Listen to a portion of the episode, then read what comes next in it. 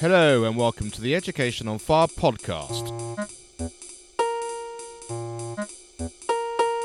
The place where we share creative and inspiring learning in our schools.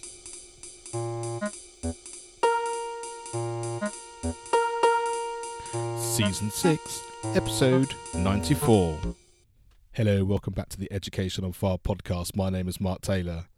This week, as we continue the English and Literacy season, it's my privilege to be able to bring you a live lecture given last week by Professor Teresa Cremin entitled Reading for Pleasure Developing Readers for Life. Now, this lecture is brought to you by the National Association for Primary Education, who every year have a lecture based on the life and work of Christian Schiller. As you all know, NAPE, the National Association for Primary Education, are the sole sponsor of the Education on Fire podcast network and Primary Music on Fire membership site. So it's a real honour for me to be able to, to share the great work they're doing and be able to bring you such a wonderful lecture and experience. So I hope you enjoy this. This is Professor Teresa Cremin, Reading for Pleasure, Developing Readers for Life. I feel we are enormously privileged to have you with us, Teresa, and I think we're all very much looking forward to your lecture this evening. Teresa Cremin. Thank you. It goes downhill from here, I fear. But anyway, thank you very much, Robert. And I'm glad to be here to share some thoughts uh, on reading for pleasure and developing readers for life uh, with you all tonight. Um, as Schiller said, our aim then in helping children to read and write is not to instruct them in a skill, but to show them how to use and how to love books, how to use language and how to love books. And although in the time he was writing, 71 books were probably the dominant theme, and now we're dealing with a wide range of different kinds of print media, uh, digital included, it's that uh, passion and commitment to uh, loving language and loving literature and non-fiction that I'm trying to open up. So, in my uh, lecture tonight, I want to try and achieve these three things. I want to explore some of the benefits and challenges of fostering RFP, my quick acronym for Reading for Pleasure. I want to share some research findings and classroom consequences of teachers becoming what I and others have called reading teachers. Now, you know, you know bloody well, we're all reading teachers. If you teach primary, you're teaching reading. But I'm trying to capitalise the R and capitalise the T and want to unpack with you during this session what I mean by doing so, you know, what that denotation means. Uh, and then I want to note some follow-up support that you might be interested in following up if, it, if this is of interest to you in regard to the Open University's Reading for Pleasure website, which is based around uh, the research that I've done. And of course, I want to and must share my passion because in every context that we're in, we've got to say, who are we? Where are we? What, what's the values I have on the street, as it were? And I hope that the values I'm uh, denoting in the kind of I was going to give myself denoting three times. I'm obviously nervous. That word is now going to come back on us again.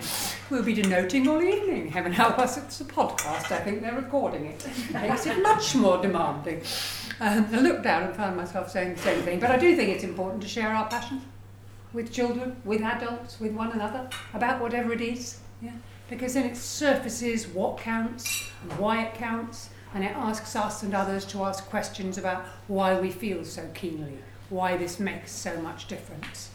So that's a kind of structure. Hope it's going to be useful to you. The first part is an argument based entirely upon research, the benefits and challenges. The second part is using the research findings to be much more applied in terms of classroom consequence. So for the teachers who are here, the second part, I'm not putting, I'm sure you'll be interested in the first, but the second has possibilities for going forward, playing, as it were, exploring, learning uh, alongside the youngsters. Okay, so that's the plan. What research am I drawing on? Well, essentially, I'm drawing on my own research, mainly, but not exclusively, the Teachers Readers research, which was undertaken with the UK Literacy Association. It was two phases a big survey and then a development project funded by the Esme Fairbairn Foundation here. Then I'm also drawing on some more recent research I've done with Joan Swann from the OU into extracurricular reading group uh, research, research into digital books, which is not my strong forte, it has to be acknowledged, but I was doing that with my colleague Natalia Kucirkova. And then most recently, the, one of the most sobering pieces I've ever been involved in, that struggling boy readers research, which kind of shocked me to the core, really. Took me right back to what is it you think you understand, as it were, and how challenging is this space? You think reading for pleasure? Surely we crack that one.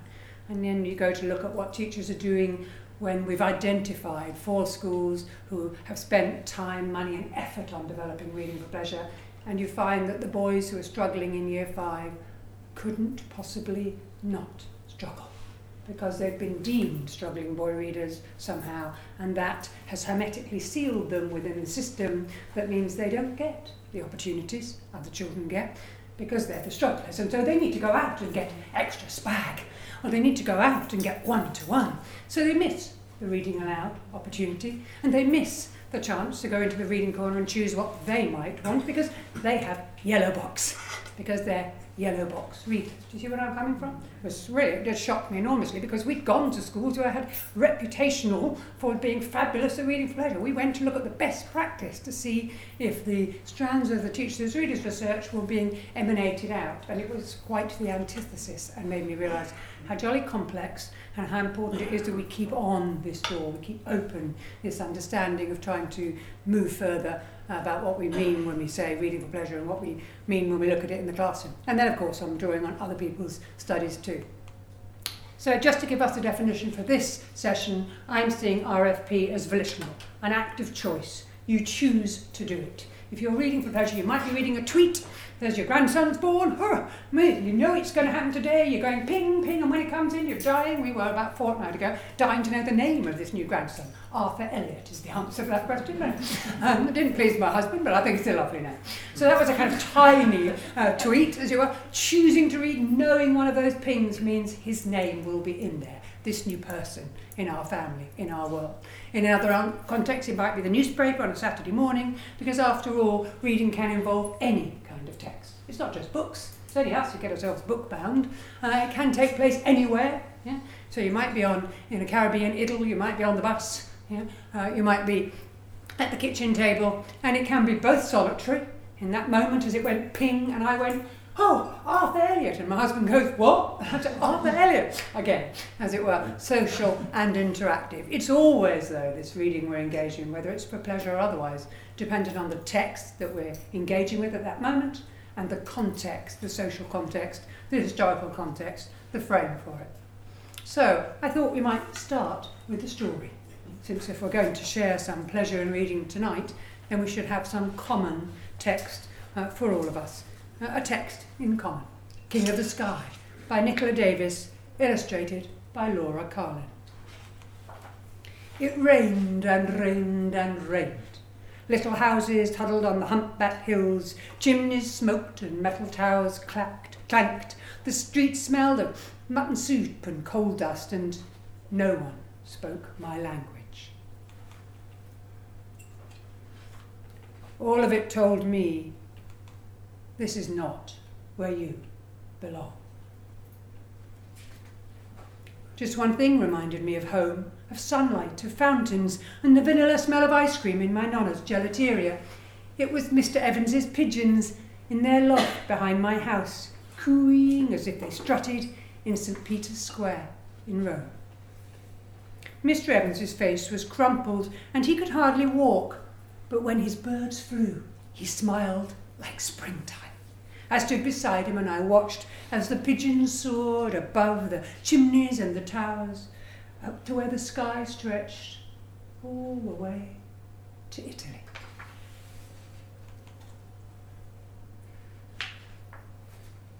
A lifetime working in a coal mine had taken Mr. Evans's breath away, so he spoke soft and slow, slow enough for me to understand.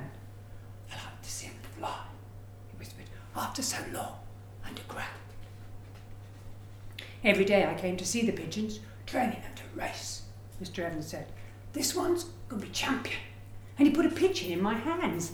I felt its small heart racing beneath my finger and the push and power of its wings. Its head was whiter than a splash of milk, and its eye blazed fire. Name him, he's yours, the old man said. I didn't have to think. Re del Cielo, I replied, king of the sky. Mr. Evans showed me how to catch the birds and slip them in a basket, and then wheel them to the basket to the station in a barrow. How far today then, Mr. Evans? the station master would ask, and my friend would name a station up the line, five, ten, twenty miles away, a little further each time. You don't need a map like we do, Mr. Evans told me. They're born, knowing how to find their way. All they need's a bit of practice. Back at the loft, we'd wait, eating Mrs. Evans's Welsh cakes and squinting up at the light. Look out now, Mr. Evans would say. Keep those young eyes of yours peeled. It never took them long From places far away, places they'd never been, the pigeons flew home, straight and fast as arrows. But that pigeon with the milk white head was always last. Still, Mr. Evans said he'd be a winner. He's a hero, old man wheezed, just like pigeons in the war, carrying messages when they're shot. Just you wait, see. Every day, Mr. Evans grew a little weaker, and by racing season, he couldn't leave his bed. So I put the race rings on the pigeons' legs, and I took them to the station, and then I scoured the sky for their return and checked them in. Mr. Evans's bedroom wall was papered with their winnings, but there wasn't one for Re del Cielo, my king of the sky. Got the rings for distance, Mr. Evans breathed. Here's the race he's waited for, and he handed me an entry form. King of the Sky would go to Rome by train, then race back a thousand miles and more. I smoothed his feathers. I looked into his eye and put him in the basket for the journey. A part of me was going with him, and I wasn't sure it would come back.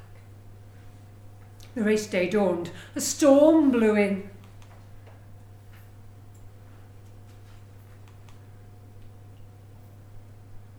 Lightning, wind, rain.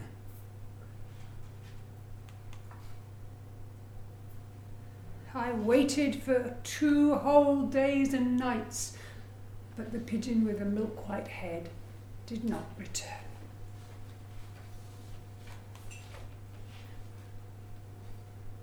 I sat beside my friend's bed and I told him that perhaps the sunlight and the fountains and the vanilla smell of ice cream from a thousand gelatiri had made our pigeon want to stay. No, said Mr. Evans. That will only tell him this is not where you belong. The old man's eyes blazed fire. Get out there, boy, he said, and welcome him. The rain had stopped, and I ran out to the loft. I squinted up into the clouds. A, a speck? A blob? A bird? A pigeon with a milk white head, a hero, and a champion. Twelve hundred miles he had flown from somewhere far away he'd never been, steered north and west, finding his direction from the sun and the force that guides a compass needle, flown until he'd seen the shape of the humpbacked hills, the little lines of little houses and the chimneys, heard the clanking towers, smelled the soup and the coal dust, and flown down into the arms of the smiling, crying boy, the boy who knew at last that he was home. King of the Sky by Nicola Davies and Laura Carlin. A book about difference, about uh, travelling, about potentially being a refugee, about being left out or left in by the baby. Did you see mummy's having the baby? Is he left out because of the baby or is he left out because they've moved? Brilliant piece of writing, I think, uh, by Nicola Davies, reminding us that reading for pleasure is about meaning making and choosing to make it. And by the look on your faces, some of you were making meaning and some were having a breathing space. That's called life. Every time you read a book, every time I read a book, there are going to be people who've got too much in their heads, but they've got to do the sorting. Haven't you all been there in assembly or in a staff meeting? You know, been to plenty of both, where I've sorted my mind out, and then somebody goes, "You've got to do this or discuss that." And you think, "Oh goodness, I hope somebody was listening. Somebody will tell me afterwards." Because we always make choices, and it depends on the text and the context and the reading of that text that invites us to make the meaning or leaves us, uh, as it were, in a space where we hurry on with the other things we consider to be more important. As the OECD's evidence says, the reading of pleasure is the single most important indicator of a child's success. And initially, I want to share some of those many benefits that are evidenced by research summarised by that sentence. So, there are cognitive benefits. Not surprising to anyone in the room, I'm sure, but childhood reading from Alice Sullivan's work is very clearly shown from the British cohort study of 1970 that there is substantial cognitive process if you read as a child you are going to shift your literacy and numeracy scores between 10 and 16. There is a correlation between the two, as it were. Reading is most strongly linked to progress in vocab. So there we are, all running around, chasing after vocabulary. Yeah? What we need are children who are choosing to read, who are developing as lifelong readers, and us supporting them because they'll be expanding that vocabulary, her evidence says very clearly from a very large cohort study. And strikingly, reading with pleasure, she argues, is more strongly linked than parental education to cognitive progress in adolescence. Yeah? So it kicks into touch the previous belief that mother's highest educational level will influence the education level of the child. We can change that one if the children choose to read and if we enable them to be readers. And many of them don't choose to read. So we have to look to ourselves to say, how can you shift that piece? There's clearly lots of cognitive evidence from elsewhere in the world We've been doing a recent review of this, and this um, highlights the association between RFP and success. For example, in that McGrain study, which was the Progress in International Reading Literacy study, uh, on average you got 45 points more if you marked up the paper elsewhere that said, I read for pleasure, I regularly read for pleasure. And the, and more frequently you mentioned reading for pleasure in that part of the paper, there was a relationship. You are, on average, 45 points more likely to score highly on the attainment. Yeah? Uh, the Sugar and Dewar study uh, highlights, again, in the US, with a study of 156,000 youngsters, something not dissimilar. Uh, those who choose to read in childhood will be making a difference to their life chances and to their uh, reading attainment later on. Quite sure why these are coming in this strange order, but anyway, let's just carry on and ignore it. Quite don't know what happened. I was doing um, connections and obviously weirded them. Sénéchal's work in Canada is also very interesting because that highlights about narrative writing. So it's a smaller study, only 120 young people, but there's a clear correlation between those who read outside school, choose to read voluntarily in their time, and the quality of their narrative writing. Now, this isn't a panacea, this piece. I'm not trying to suggest here that if we can get this one right, everything else will fall into place. But I kind of do think there's quite a bit of truth, not in panaceas, but in attending to this closely. A colleague of mine, um, uh, Sonia, who works in Birmingham at St Matthew's, um, has put RFP as the backbone of their practice. Uh, and, in, um, and, and over the last nine years, they've moved from 30% reading, as it won reading scores, to roughly between 89 and 91. They have really, and she says we are absolutely persistent about it. Her phrase is uh, supporting the reading poor, becoming the reading rich, were. So she's wanting to make that difference by uh, focusing on reading for pleasure throughout that primary curriculum, never letting it go, not letting it be something we do this year, and then next year we'll do science and revise the curriculum, but letting this be the backbone that actually runs as a red thread through everything.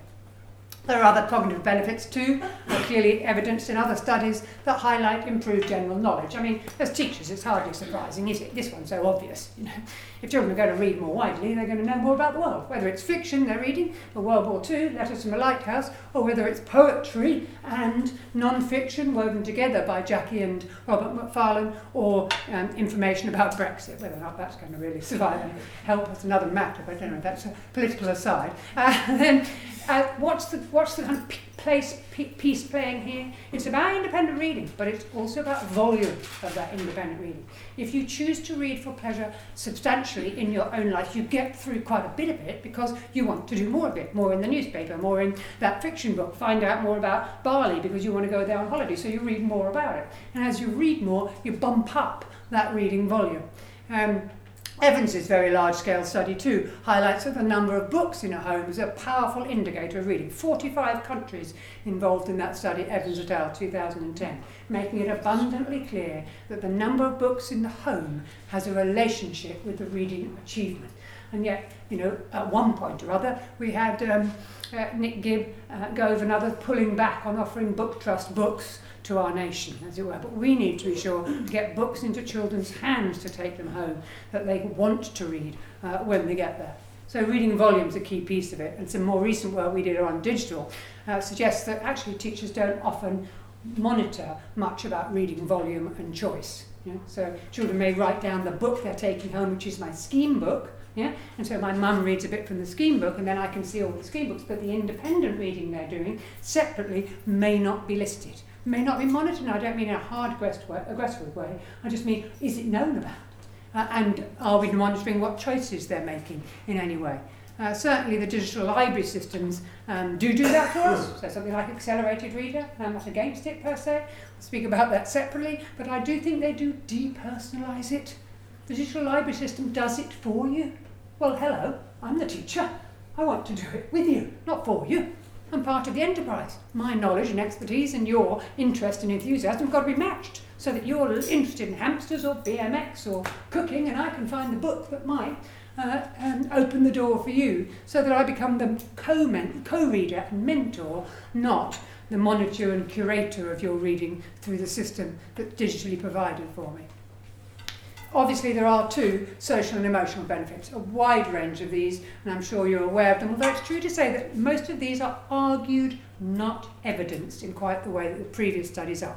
So, previous studies tend to be large scale, these tend to be much more small scale and more observation based. But as Kidd and Castano say here, readers of literary fiction must draw on a theory of mind to infer the feelings and thoughts of others. So that sense of when we engage with uh, this text, you're beginning to feel how he feels, partly from that stunning visual. All of this told me this is not where you belong. That's from the power of the. All this told me it's not where you belong It's also another way of reading the page, yeah? or, or of this to old ma'i. This is not where you belong. Yeah? There are different ways of reading it, but the visuals and the if it's conveyed in a manner that's going to hit home and not going to suddenly say, shall we find another, you know, key vocabulary word for belong? Everybody get out your vocabulary books and we'll define belong again. Is it belong, belonging? Is it the past or the present? And now we you know, murder the book. Rather than invited children to feel how he might feel. We don't even know his name. Is he Italian? Is he Welsh? Question mark. There's an opera made about. I wish I'd seen it, but anyway. Uh, and as uh, Rothbauer says here, reading can help mediate the challenges in negotiating non-mainstream um, identities. And again here, reading individuals who frequently read seem to be better to uh, understanding others, empathising and seeing the world from their perspective. There's a lot of interest in reading and empathy at the moment. There isn't a lot of close documentation, and it's much harder, as you can well imagine, to document the evidence that or document any evidence around developing empathy and making a relationship between uh, that and children's reading um, for pleasure. It's clear, though, that as um, uh, Schiller argued, uh, we need to be able to see the world from other people's point of view and we need to listen to what our children uh, are sharing with us. So, literature is a key part of that. Uh, there's a very interesting recent paper just came out about a month ago uh, by John Jerrim and Gemma Moss at the Institute uh, which actually is focused on um, the PISA, which is 15 year olds, the um, uh, international study again, 25,000 teenagers in 35 countries.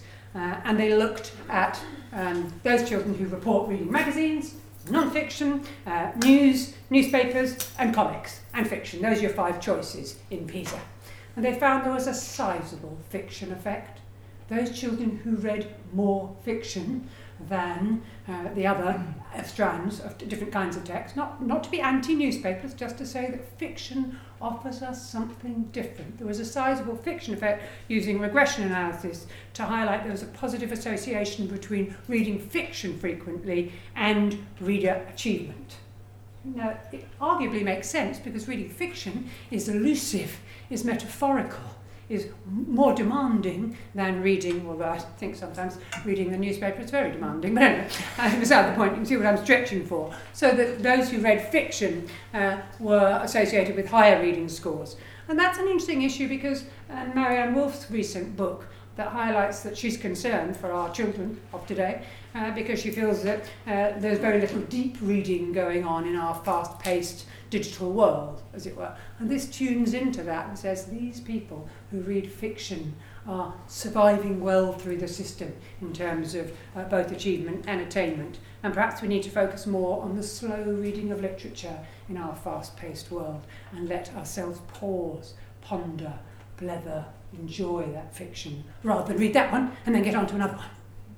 Do you see what I'm doing? Digging for?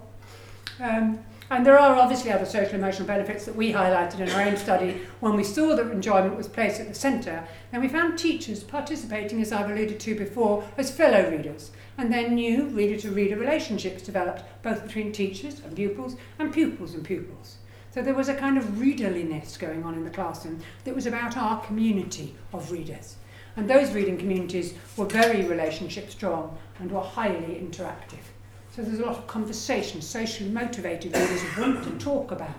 So what do I do on a Saturday morning? The Guardian will be on the table. I will have made a coffee. My husband will have the sports bit. I'll have the other bit, and then I'll start ranting because I want somebody to fight back at me, and then he'll start. But he doesn't really talk about sport very much because if he starts on that, I'm afraid I can't join in because I'm sorry for anybody in the room, but I'm not awfully uh, interested. Yeah, and of course we do have our own interests in relation to that. Of course we do, just as every single child we've ever taught has their own interests, passions.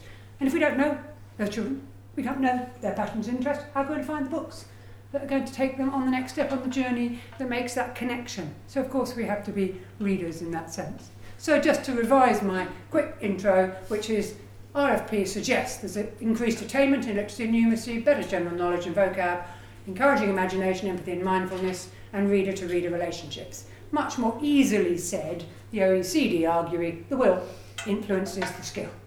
So engagement in reading can be a consequence as well as a cause uh, of higher reading skill. They operate bidirectionally like that. So reading skill will influence reading will and so forth. So this could be really good news. We've got all this good evidence to suggest it makes a difference. Uh, however, my view is there are very significant challenges. The first one is, I'm afraid in England, we're not that great in terms of children's attitudes to reading. Children's attitudes to reading are relatively low compared with their skills. So, scores on the doors high. Do I like it? I can't be bothered. So, next time round in PIRLS, that's the most recent PIRLS, came out in December 2017. Next time round, there'll be consequence. Because if the will influences the skill and we're only focusing on the skill at the exclusion of the will, uh, we'll have consequences. In English speaking countries in the same study, England had the lowest ranking for enjoyment and bar Australia, the lowest for engagement in reading. These are 10 year olds undertaking this study. Uh, teachers' perceptions, this was our struggling boy readers study, dear me. Uh, teachers' perceptions of the fact that these were boys, the fact that these were from you know, families round here, only a mum, did you know, that kind of I'm afraid, but I'm quoting only a mum, and ethnicity constrained the engagement of it. Many teachers in our study were saying, well, you can't expect much because you know, Teresa, did you know that? Well, he's a boy, he wouldn't, would he? And so my lovely girls love reading, is what, literally I'm quoting a teacher's voice, my lovely girls love reading, but most of the boys don't care for it, but my husband doesn't like it either, so what are we doing? Doing accepting, accepting this, what's called? Educator, professional, excuse me? Hmm? But that's a, a, kind of stereotype that's lain on from the press, from lots of media hype. Uh, the backwash of assessment certainly frames and shapes RFP pedagogy. So we did see, sadly, in that study, teachers doing reading aloud. And they'd been emacicated, you know, I don't know what the word is, the wrong word, but destroyed. Reading aloud would be an easier one, yeah, by simply doing that. Comprehension questions, and you, and you, and you. So in the middle of a piece of chapter, suddenly, what do you think is going to happen next? Why do you think he chose the word adroit? Matthew, what do you think about the fact that his brother is coming down the stairs when it could have been his sister? But what do you think? Why do you think the author chose that? What? I mean, there is an adult and I've lost the plot. So what are these year fives doing there? And they're just answering teachers' questions. So it isn't actually read aloud. That is teaching reading comprehension. It's a bit fast paced and it's a bit like seven nines. But you know, if that's the way they want to teach reading comprehension, fine. Just don't call that reading aloud on the curriculum and give it a space where reading aloud is offered for genuine engagement, for pause, for ponder, for thinking. Tell your neighbour, do you think he was Italian? I mean, what was that business about Rome? Yeah? And tell your neighbour, why did the man keep, why did the author rather keep saying that about you know the red eye? Did anybody notice the red eye came twice? Did anybody notice the white head came twice? If we took this, printed it out, took away the pictures, you could see that literary artifice is extraordinary in that text. But I wouldn't want the answer coming to me, because I don't need to know, and I don't even know there is a right answer. I'd love it if you chatted her, and then I'll chat to somebody else. And then in chatting, we might begin to build our meaning, not destroy our pedagogy, because we're so obsessed with the scores on the doors that we direct our practice towards it. And then teachers' knowledge of kids' literature is dominated by dull and celebrity authors, as we've very clearly shown over time, and that professional conceptions of reading and RFP tend to be rather book bound. I have to put the noose around my own neck for that. You know, I find myself having to literally concentrate and make sure I'm including the digital because I was brought up in a family when digital wasn't around, and so I read books, and I think of it still as books, and I have to say, come on, Teresa, wake up, you're in the 21st century, hold on to it. Natalia keeps reminding me. Uh, okay, so I would argue that there are challenges between these two. There are tensions that are operating. There are lots of evidence of cognitive benefits, social and emotional benefits, very clear. Most of our head teachers in the country, I don't think, are aware of all those benefits. Many teachers are not either. But equally, at the same time, because they're only being assessed, and aggressively assessed at that, on the final scores, then one can understand the pressure that pushes towards reading instruction. And yet, if we could find the way that the will and the skill can feed one another, which they do if we foster it, we'd be able to build readers for life, which must surely be the maximum entitlement, develop lifelong readers who choose to read, rather than uh, only children who reach the expected standard and who read for the system and then stop. Uh, I remember Dorothy Heathcote years ago in a lecture said she'd asked a child, uh, Why are you reading? And he said, So I can stop. We want them to do it forever. We want them to find new meanings in life, in their own inner worlds as well as outer worlds, and to make decisions uh, that are part of it. So I'm going to pause there for a moment and ask you. I've made an argument about some of the benefits and some of the challenges. What do you reckon? Please just tell somebody near you. What are you thinking? Am I barking? Am I pushing the door that's kind of open? You go, Teresa, I knew this anyway. Fine. You know, we're going to move on to a reading teacher stance. But take a break to make a moment of meaning for yourself. Uh, please, over to you. Okay. So I'm moving to a more practical stance, as it were. Taken too much time, wrote too much. Apologies for that. That's called bad time planning. I can only apologise for it. I'm focusing on reading teachers, and I want to un- unpick this notion. Uh, I want to kind of just ask us some quick questions. Who are we then as readers? Might we share who we are as readers with children?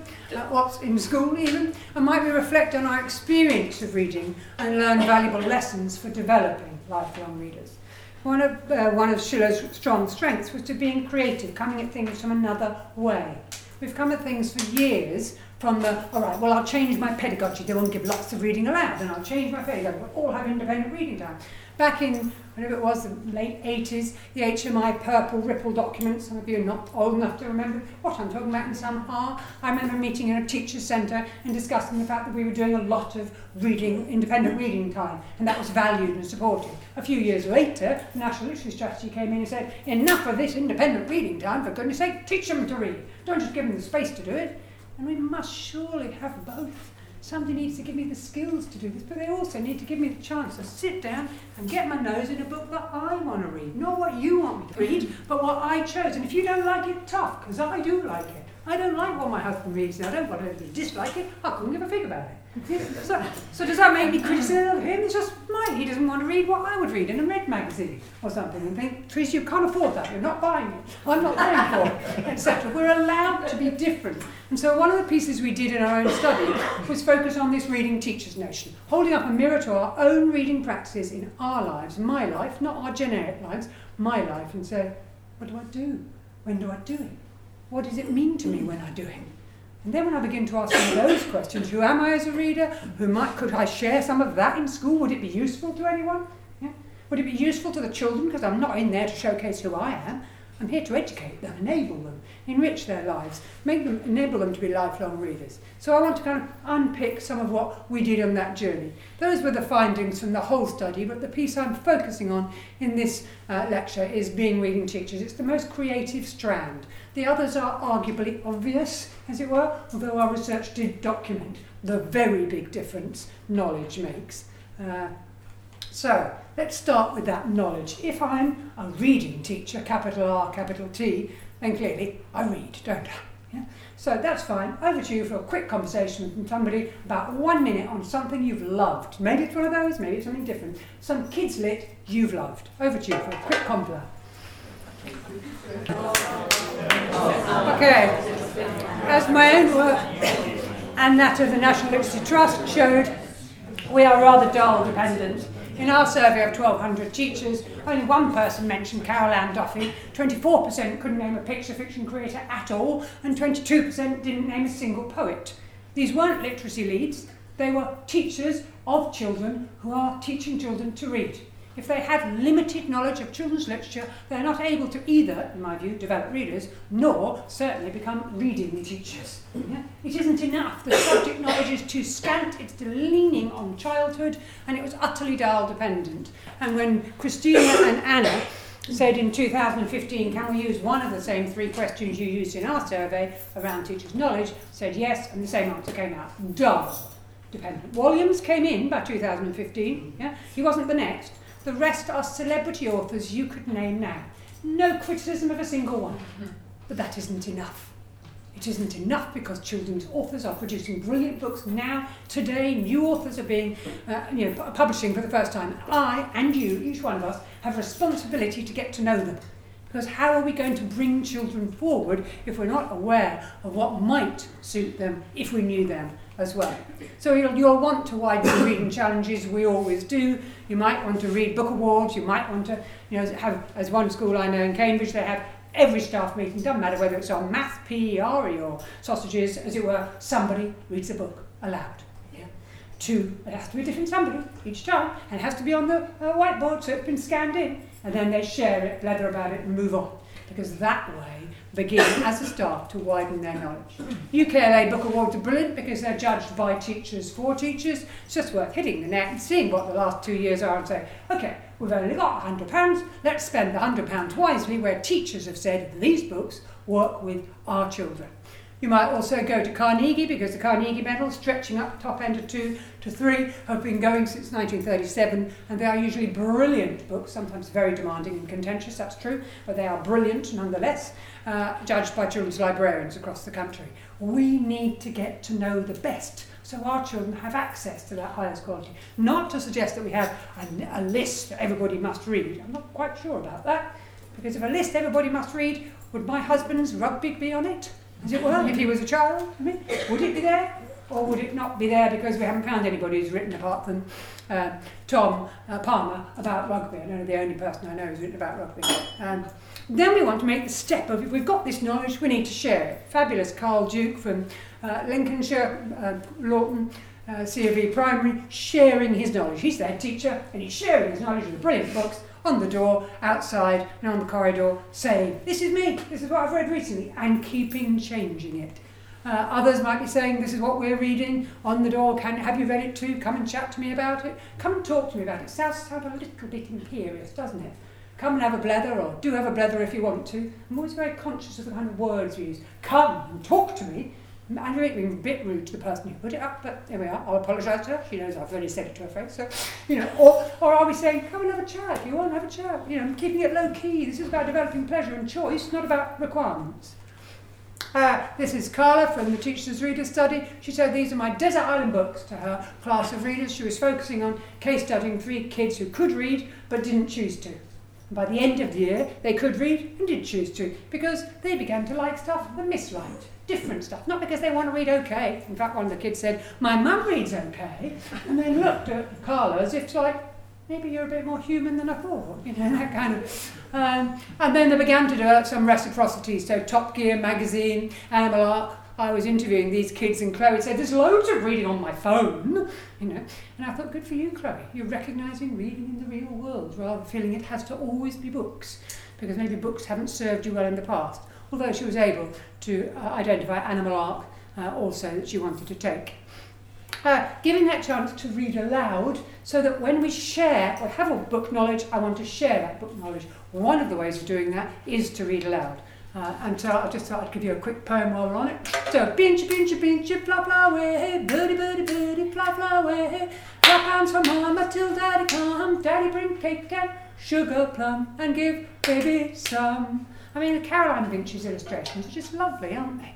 You know, we could do that in reception in three times. Instead the bear hunt, we'd be singing this as a class. Yeah? And we'd be going around the classroom going, clap hands for mama. And just before lunch, I'll be going, clap hands for mama. And everybody's clapping in, getting themselves changed, and we're moving on. We've got literature, vocabulary, play, words uh, being engaged with rather than, will you hurry up, everybody? No, Matthew, you can't do that now, etc., etc. Making the classroom an invitational space rather than a rushed one. Ring a ding a ding, the school bell ring, teacher's knickers tie up the string, string pop, knickers drop, teacher run out the room crying. But as I often say, you would, wouldn't you, if your knickers were on the deck? Uh, but what I'm trying to highlight is reading aloud demonstrates I've made some wide choices, I've read widely, and I'm going to make some wise choices to read to you. But we do want to be careful that it isn't just us. The children should be reading aloud to one another too, in reciprocal reading, in visiting other classes at an Isleworth uh, school in London, uh, um, or uh, Blue School um, in Isleworth, or um, indeed reading to one another in the reading corner. It doesn't have to be me all the time. If this is reading for pleasure, you need the space to do it as well, not just run by me, made by my choices. So you might, if you're a reading teacher, read widely and share the books you've read. And if you stuff the books you've read on a bookshelf like that and say, oh, you can come and borrow from me anytime you want, as it were, they're only the books that were on your bookshelf. You may not own all of those, but you've read them. So now I can chat to you about it. So when you go, oh, might you like? And I say, well, you might like that, you might like this, because I've read that lot. I don't have to read every book on the bookshelf because I can't do it yet, but I can put the ones I have read in a separate space, and then, as Becky Denby did here in an Essex school, be able to share what she does know and enthuse with the young people around that. So as this teacher says, well, let's go for this one. A lot of them are choosing to read in free choice time, like Abdul. He asked me if he could talk to me about the book he was reading. I think a lot of that's just because they now know I'm interested because I'm reading and talking to you about what I'm reading, even if it's an adult book that I wouldn't read to you, yeah, then you're beginning to be aware I'm a reader. So we've got reading in common. Yeah? And that knowledge then makes a big difference. But then we need to have just not knowledge of the books or the literature or the non-fiction, but knowledge of ourselves as readers. And I'm going to whiz through this, but there are lots of things you can do if you want to become a reading teacher to begin to share and reflect on who you are. So maybe you want to try a reading history. If any of you remember Jackie? Some people remember. Yes! Look at this deliciousness. The Guardian and the Observer ran a section on it. There's David Essex. Come on. The Slade on the back cover there. This was one of my childhood favourites. It was named apparently after Jackie Wilson, who worked as a tea girl uh, in the Jackie magazine, and they said, we'll name it after her because she's the kind of girl we want to name it after. This is stuff from my past. I just found it on the net, some of it, and my mother's. I even found Little Bear's Visit was written by Sendak, who did Where the Wild Things. I had no idea as a child I was reading Sendak, as it were, uh, in, in that kind of period. And then we might invite other teachers in the staff room to share theirs. This is Steph's, a friend of mine, Steph Davis. Such a different piece. She's obviously younger than me, you can tell that. she's also reading MSN. Yeah, she's reading MySpace. She's recognising diversity in her reading world. And then she could, in fact she did, ask her year sixes to bring in three books on a Monday after the weekend. You're leaving, in about three weeks it was, the summer term, you're leaving the school, so can only bring three books that represent part of your reading history in this school. Either bring them from home, either find them and you spend you know, a couple of hours exploring book boxes and so on, or find it off the net if you remember it. And this is what one of the children brought in on a PowerPoint, just like this. And she said, Miss Davis, I can't do three. These are the nine that made my decision difficult. Which I think really de- demonstrates two things. There's trust and relationship there, reader to reader, human to human. Because she didn't say, Well, I've done the three that missed once because we have to. She said, I can't do three. I can do no. Thank you. And Steph respected that rather than making conformity uh, work uh, or not work. It never does. Uh, you might also do 24 hour reads. I'm going to whiz through this, but you can see many of these on the Open University website I was referring to.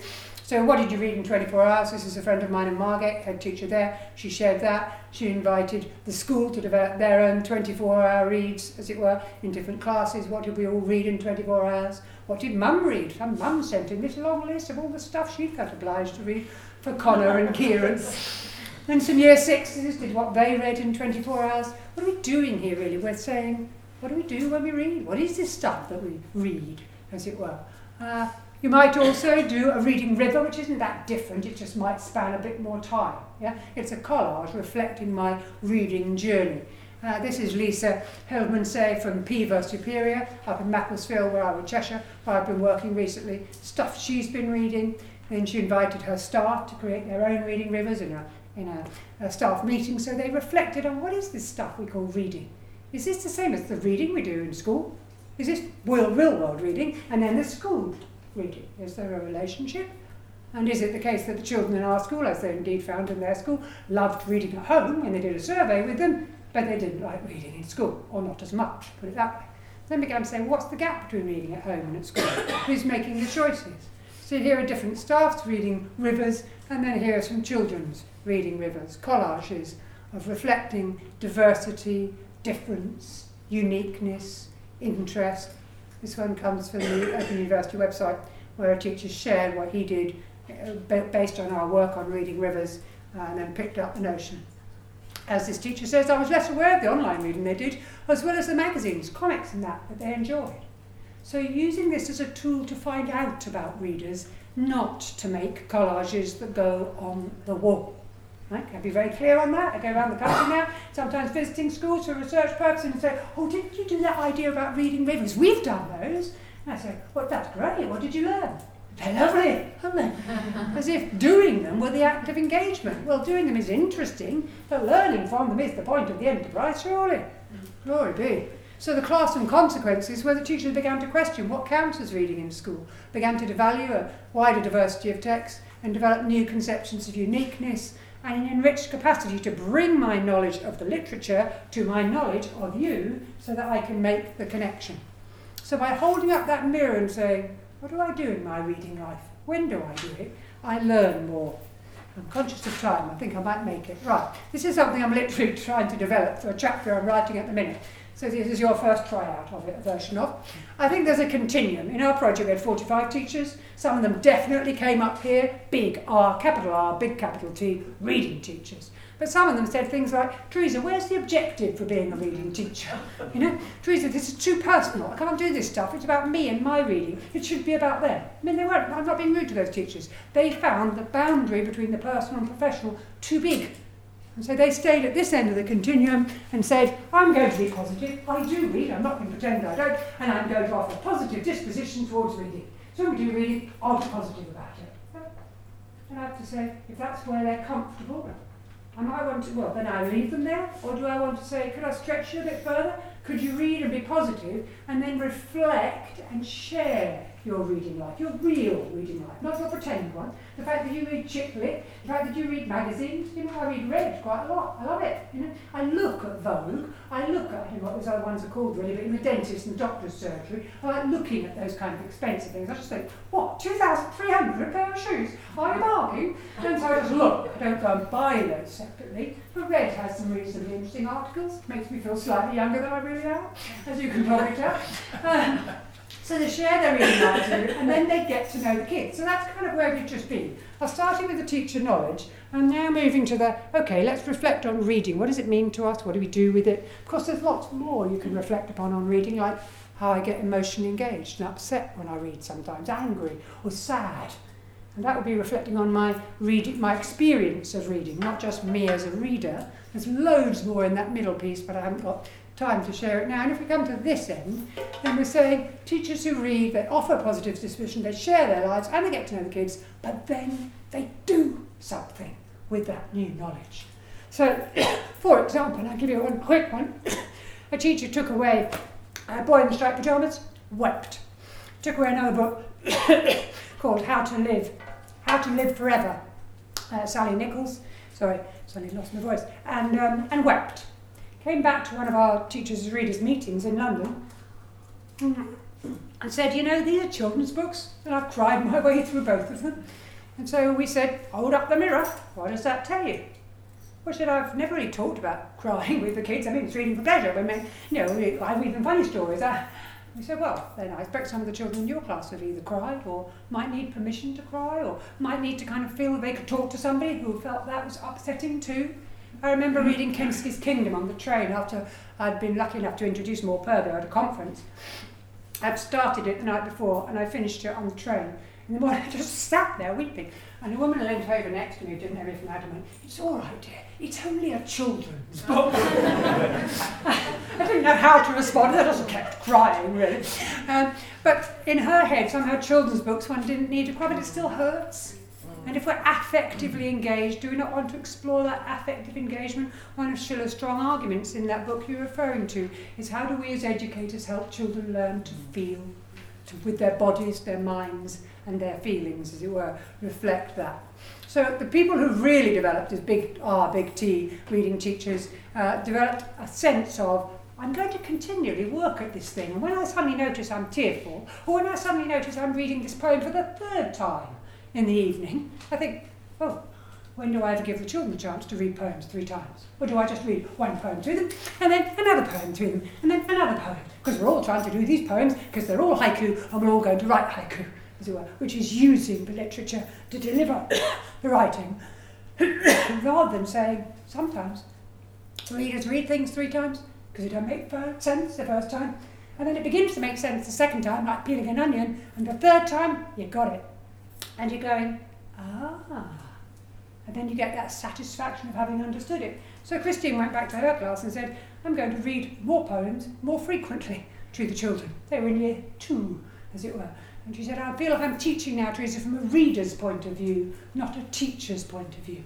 That's a reading teacher voice for you. So we looked at our data on the kids and we found putting our teachers, those 45, on a continuum, that those who were reading teachers had made the most difference, going back to our data on the kids as well, um, to children's reading behaviours and engagement in RFP. We did not track attainment. We weren't interested in that. We were focused on it. So, so I can't tell you what difference it made to attainment. I can tell you though that those big international studies say if you kick the RFP into gear, you'll you know you'll get it going. Then that will make a difference to that. And these kids were reading more frequently, choosing to read, liking reading in home and school.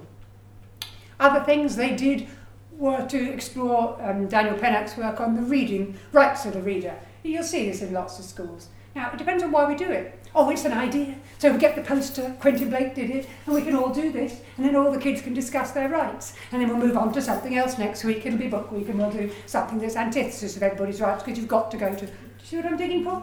Whereas if you're holding up the mirror, you're going, what is it really authentically that reading is? What do readers do? And now what might I do? And these teachers said things like, I didn't finish these books. That's my colleague Steph. Gave up on them. So she's going to school and told the kids, these are the books I never finished. I expect there's nearly everybody in the room can acknowledge with a bit of a nod. A book you've given up on for me, it was Wild Swans, Jung Chang. Dear grief. Any more Italian, have any more Chinese relatives? And I have to give up. And then they made posters about the rights of the reader, the right not to finish a book. Here's a voice from one of them. Um, I once stopped reading *The Lord of the Rings by J.R.R. Tolkien. I got to page 56 and I stopped. The reason I stopped was because I had good description and it took him forever to get to the main part. There's no action, the pages were big and the writing small. I think I'll enjoy it when I'm old. I thought I'd enjoy it as much as The Hobbit, but I was wrong. Isn't it better that the child learns because they've been given permission to be a reader, not a school reading robot, but a reader, a human in the world who's got their own rights and responsibilities? This one's a lovely piece I'm going to whiz on, but the mother had given her Hitchhiker's Guide to the Galaxy. And in the end, uh, she finishes with, I don't even get the front cover. Is it a bat, two mice, a comb, a fish, and a robot's head floating around in space? This book is probably more suitable for grown-ups. She's probably right.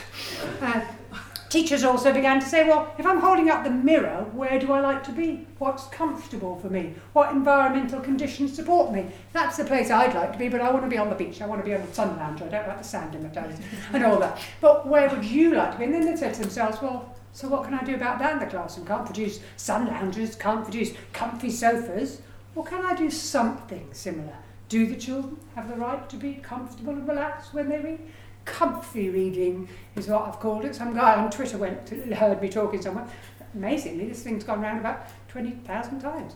Uh, just with him talking about how when he did comfy reading with his class, the class, in particular the boys he talks about, became comfortable, relaxed, and seemed to want independent reading time rather than being tucked up with a table here and a book there, and now get on with it. And don't move out your seat because no changing books during quiet reading time because you've got to stay where you are. And that's preventing readers rather than enabling them. Uh, also, teachers doing other things like making dens, creating pillow beds. There's another teacher in Bristol, colleague at Bannerman Road, and she created it every Friday, last Friday in the month, I think it was, or first. They have stories of hot chocolate. So it was a bit of an event. It was a bit more special because a lot of the teachers said, when I hold up a mirror to where I read, I've also got a mug of coffee, or I've got a glass of wine, or a G&T. I can't provide that, but I could possibly do stories and hot chocolate sometime. In this class, the Golden Reading Crew, eventually they said to another Becky actually, in another part of the country, and can we not have them on the floor, these um, rugs and mats? And she said, well, what do you want to do? We want to make reading dens. And they put them over the tables, and the next few weeks after, can we have torches? Yeah. And she said, I would have quit it very quickly, Teresa, they weren't reading. But with a torch and a friend and a cover, they were reading in a way that some of them may not have ever read under the covers at home with a torch, but beginning to find that reading socially supportive. And I just love this picture. This was in a classroom we were in, and this the, the, we, went, we went over to do some filming for the website. And this is a te- teaching assistant. She's so into her piece of children's literature that she doesn't notice that the entire class, including the cameraman, have gone all over that way to where the teacher's reading aloud in a corner to kind of get that piece. And she's just completely lost in it. Now, how lovely that is if a child looks around and goes, oh, that teaching assistant, that whatever her name is, Mrs. Brown, whatever, she's really in it, she's lost in it. We're modelling real reading, not pretend reading for school purposes. The right to read anywhere. This teacher's developed outdoor reading adventures every Friday. There's forest school after school, and she used to have 16. They now have to have two members of staff because she's got so many kids who want to come and read in the outdoors after school on a Friday for an hour. Uh, the right to share your reading or not, that was that same Bristol classroom, Bannerman Road. And these two, year six, were reading Flip Flap Safari. And the cameraman was filming them, and for all my values, I must say, if I'm being really truthful with you, I'd rather be truthful than not. I was a bit, oh, can I put that on the website? You know, these are year six, flip flap safari, you could probably get away with it in year two, but you know. And so I said to Becky, the teacher, but you know, they were really into that. They were sharing it, laughing, turning the pages. Great fun, I, I could see that. But, and she said, will you go and ask them what they're reading as well? Really cross me. I went over, and one was reading a Philip Pullman, and the other was reading Marcus Sedgwick's Floodland both demanding year six reads, but on that day they made their own rightful choices and told me to quit up, as it were, wake up to our own argument. They wanted to share that reading with one another and have a laugh, uh, which I might uh, indeed uh, with a friend, but not about the rugby. and then some of the teachers in Claire's class drew her because they began to know their teachers as readers. These are, these are the marks of reading teachers when the children know that you have a passion. She's addressed with lots of books on. She likes to put the new books that are coming out on her calendar. She screams whenever she reads a new book. Uh, she loves Harry Potter because she got a huge version of it for her birthday. Little pieces of knowledge about their teacher who's a role model as a reader. Same teacher who runs the forest school on a Friday, showing children in that school that reading counts, it matters to her, uh, and indeed uh, it could matter to them. so I'm coming to a close, uh, but I suppose what I'm trying to highlight here is, as this teacher so brilliantly coined it, I realise, I suppose, that being a reading teacher is about being a role model. And I think of myself, well, as a reader, and I talk to the children, well, as a reader about reading, rather than as a teacher about your reading, but as a reader, a human, about our reading, mine, yours, his, ours, so that we're in that community of readers. And we saw there were lots of consequences for those who did develop that journey. Um, and I'm conscious of time, but there are lots of ways that you were probably already beginning to do so, but could uh, begin to take the steps to become that capital R, capital T reading teacher and documenting the consequences as you travel so that you can see the difference it might make. It's not another activity. It's another stance, a more personal, I would say, stance towards the classroom and the learners in it, and a more personal stance in relation to your uh, life too. You might too consider joining a OU UKLA Teachers Reading Group. We've got 80 running up and down the country now, linked to uh, the website uh, and if you hit the website, you'll find out more about them. We're starting again in September because the ones running this year are kind of coming to a close. So, uh, thank you for listening. For more ideas, you could go to the website, which has loads of stuff that we've been working on. Uh, examples of practice are all teachers, where teachers have done something. Most of the examples I pulled out there, like the Forest School one, that's Claire's work that she's put on the website, informed by the researchers, saying, can't we teachers make reading more comfortable for our learners, more comfortable for us? Can't we hold up the mirror? Uh, and the web uh, link has just come to it last, but I would argue really that reading communities take time. Their relationships strong, they're highly interactive, and they move reading from being that thing you do for Miss and for the system to the thing that you want to do for yourself and others because it's a highly social, collaborative activity, which means there's more pleasure, more meaning, and more purpose uh, in that uh, enterprise. I've got too many end arguments, so I'm going to stop myself. Just think, how many times can you say the same thing, Teresa? You're stretching the uh, point here. But I suppose this is for me the key word. When we do this stuff as teachers, when we hold out the mirror, we begin to see it differently. We don't see schooled reading in a box called schooled reading anymore, or the reading that's yellow box to brown box to free reader. You're a free reader. That means I've now no more responsibility for you. You can go and choose for yourself, as it were. Whereas I use all the support I can from my friends and from Waterstones and the labels, and I blether with it and I go to a book club. But you, you, you're on your own. You're eight now, so you're on your own.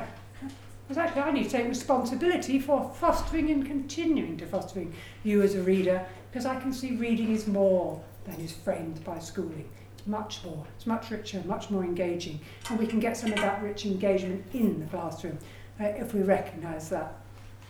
Uh, so, as Schiller said, we can succeed only insofar as we rely on influence instead of power.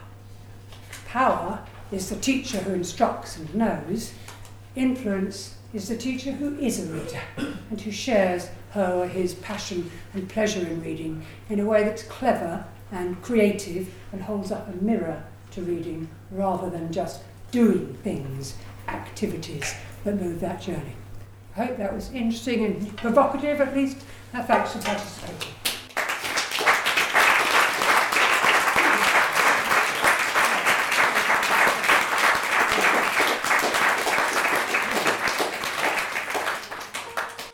Thanks for listening to the Education on Fire podcast. For more information of each episode and to get in touch, go to educationonfire.com. Education is not the filling of a pail, but the lighting of a fire.